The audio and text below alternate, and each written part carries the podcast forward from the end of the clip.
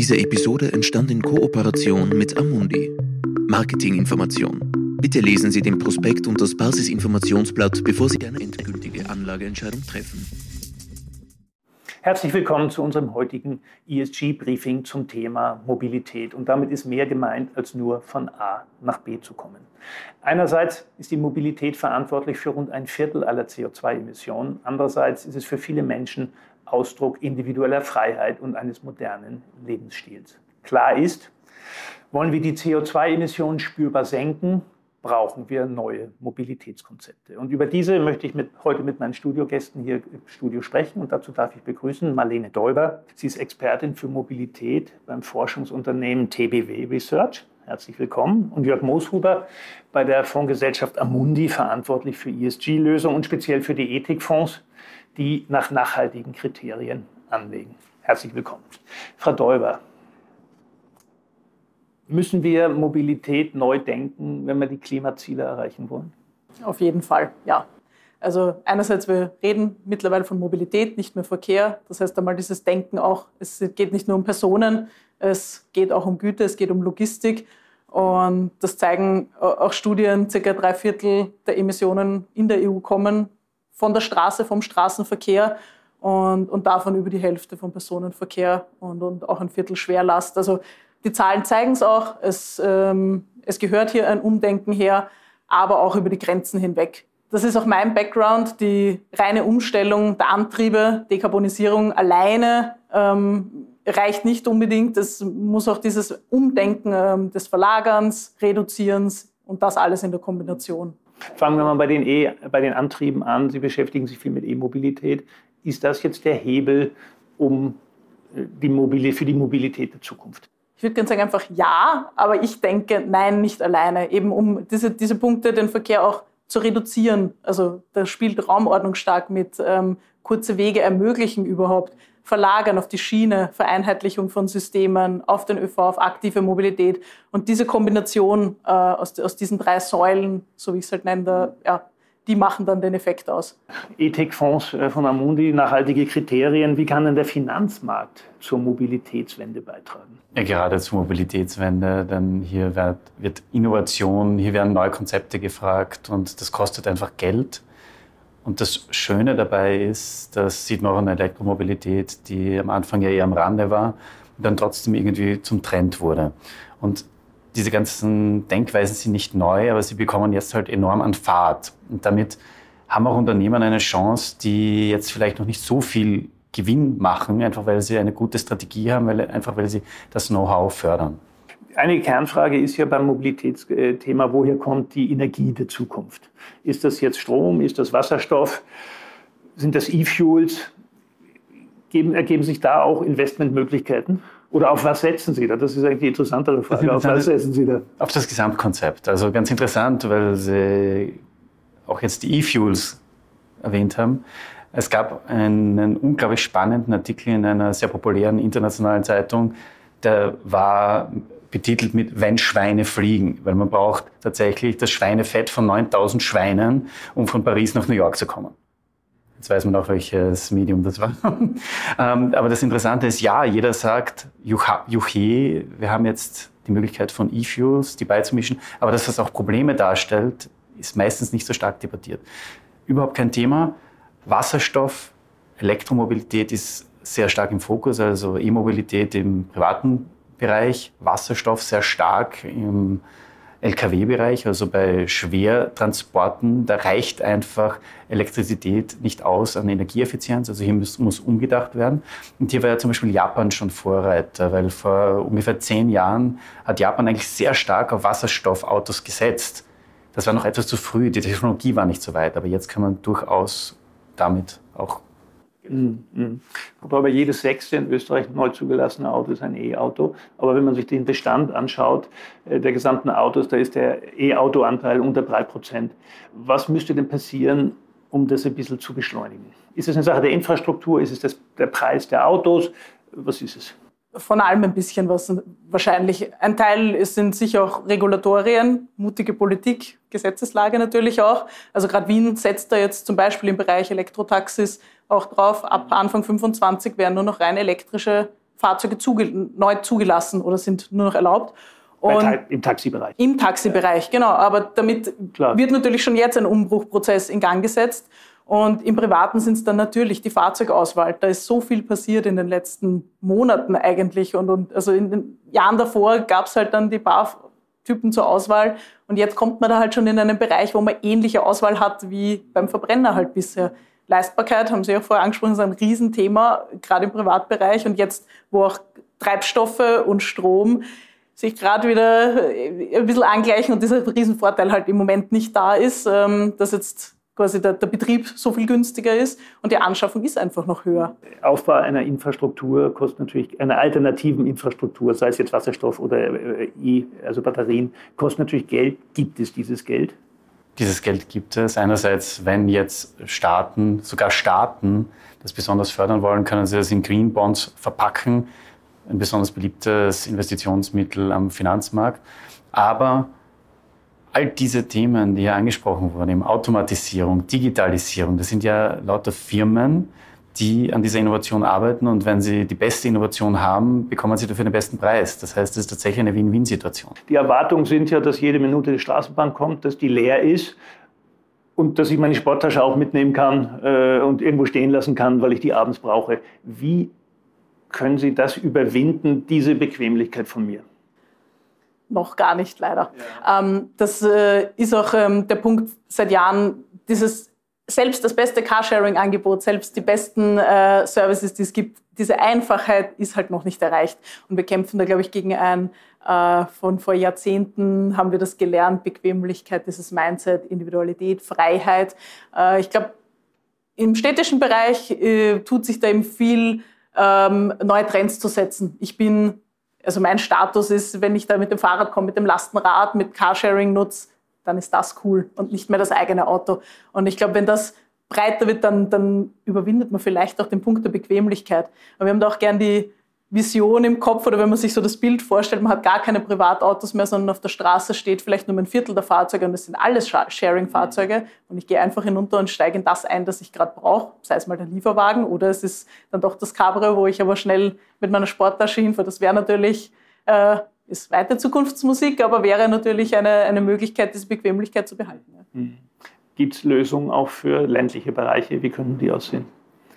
Da ist es ja etwas schwieriger, natürlich. Es gibt Lösungen, es gibt Anrufsysteme, also Anrufsammelsysteme, die genau mit diesem Punkt kämpfen, dieser Bequemlichkeit, dass sie eben nicht genau zum Zeitpunkt da sind, zwar vielleicht einfacher als der normale Linienbus und flexibler, aber dann doch nicht das Auto in der Garage. Und das wird, glaube ich, die Aufgabe, noch das Umdenken noch der nächsten Jahre, neben der Technologie auch an diese Punkte noch. Wie kann ich als privater Anleger in die Mobilitätswende investieren? Die Mobilitätswende ist tatsächlich Teil eines jeden nachhaltigen Fonds, einfach deshalb, weil es auch sehr stark mit Energie zu tun hat und Energieeffizienz. Und natürlich bei ESG, bei klassischen Umwelt-, Sozial- und Governance-Analysen im Teil Umwelt- und Energieeffizienz halt einen sehr guten Score bekommt. Bedeutet, je effizienter ein Unternehmen eben auch in der Mobilität unterwegs ist, umso einen besseren ESG-Score bekommt. Wenn dann noch die Finanzkennzahlen passen, dann kommt das Ding in den Fonds hinein und dann kann man als Privatanleger eigentlich hier auch sehr gut partizipieren. Der Herr Moshuber hat gesagt, Geld genug ist vorhanden, also für Investitionen. Was bräuchte es denn jetzt oder was sind die größten Hindernisse, dass man sagt, warum wir da nicht so recht weiterkommen in der Mobilitätswende? Über meine Bequemlichkeit haben wir schon gesprochen, aber was wäre jetzt notwendig?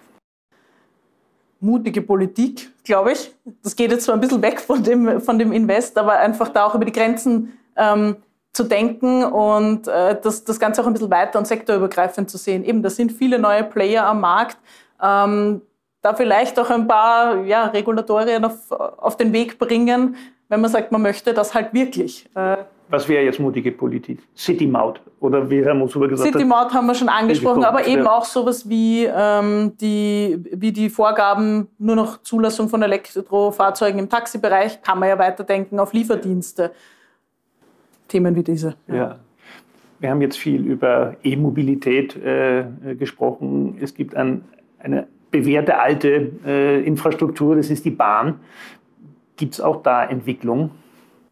Auch die Bahn ist eben ein extrem wichtiger Teil der Mobilität, nämlich gerade im Schwerlastenbereich. Also hier könnte tatsächlich Bahn sehr viel übernehmen. Allerdings kommt die Bahn halt tatsächlich an die Grenzen, wenn man sich die verschiedenen Schienenbreiten auch in Europa anschaut. Das bedeutet, auch hier gehört eigentlich sehr viel Politik dazu und auch sehr viel Infrastruktur. Aber Infrastruktur und Infrastrukturerneuerungen ist eben auch wieder ganz gut für die Finanzwirtschaft, weil hier geht es dann um Investitionen. Und auch hier in diesen Bereichen sieht man sehr viel. Und wenn man daran denkt, dass auch noch eben ungefähr die Hälfte unserer Loks mit Diesel fahren, ist eben auch hier in der Umstellung einfach extrem viel Potenzial. Mhm. Das ist natürlich das Thema neue Schienen für den Güterverkehr. Da reden wir von einem Zeitraum von, ich weiß nicht, 30 Jahren oder 40 Jahren. Das stimmt natürlich, aber wir müssen mal den ersten Schritt tun. Und das ist immer genau das Ding.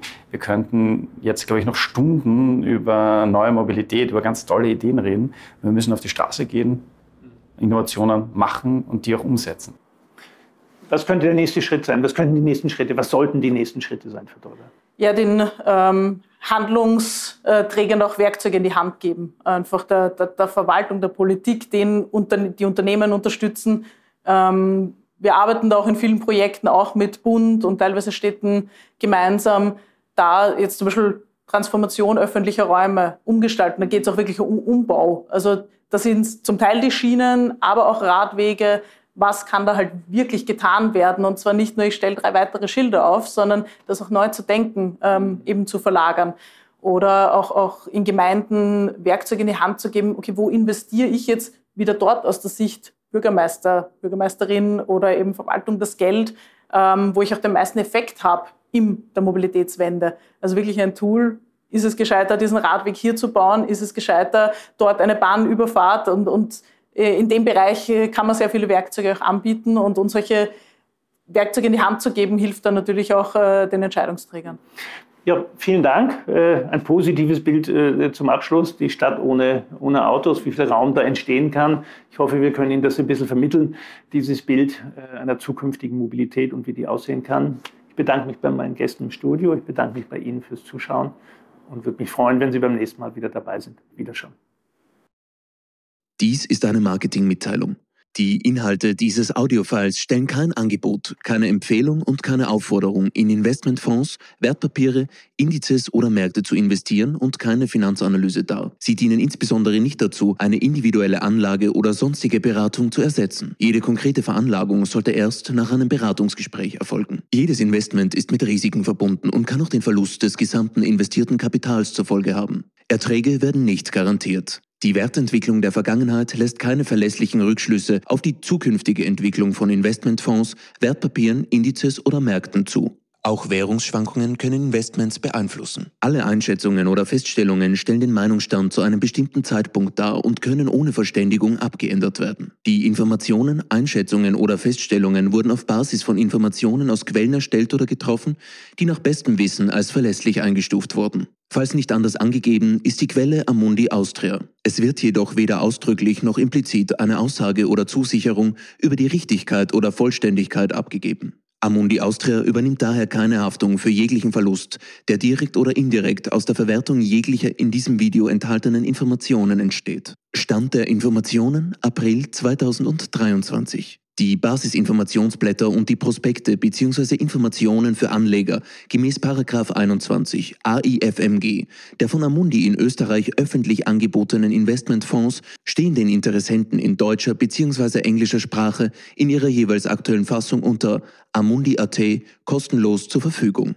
Auf der Seite Regulatorische Informationen zu finden unter www.amundi.at/privatkunden/common-content/amundi-austria/legal/regulatorische-informationen. Im Abschnitt Anlegerrechte ist eine Zusammenfassung der Anlegerrechte in deutscher Sprache abrufbar. Informationen zu nachhaltigkeitsbezogenen Aspekten finden Sie unter www.amundi.at/privatkunden/nachhaltig-investieren/ueberblick. Anleger sollten bei der Entscheidung, in den beworbenen Fonds zu investieren, alle Merkmale oder Ziele des Fonds berücksichtigen. Dieses Audiofile richtet sich ausschließlich an Privatanleger und professionelle Kunden mit Wohnsitz bzw. Sitz in Österreich und ist nicht für US-Persons gemäß Regulation S des US Securities Act von 1933 bestimmt. Amundi, eine französische Aktiengesellschaft Société par Actions Simplifiées und von der französischen Finanzmarktaufsicht Autorité des Marchés Financiers, kurz AMF, unter der Nummer GP 04000036 als Fondsgesellschaft zugelassen. Eingetragener Firmensitz ist Boulevard Pasteur Nummer 90, 75015 Paris, Frankreich, 437 574 452 RTS Paris, www.amundi.com.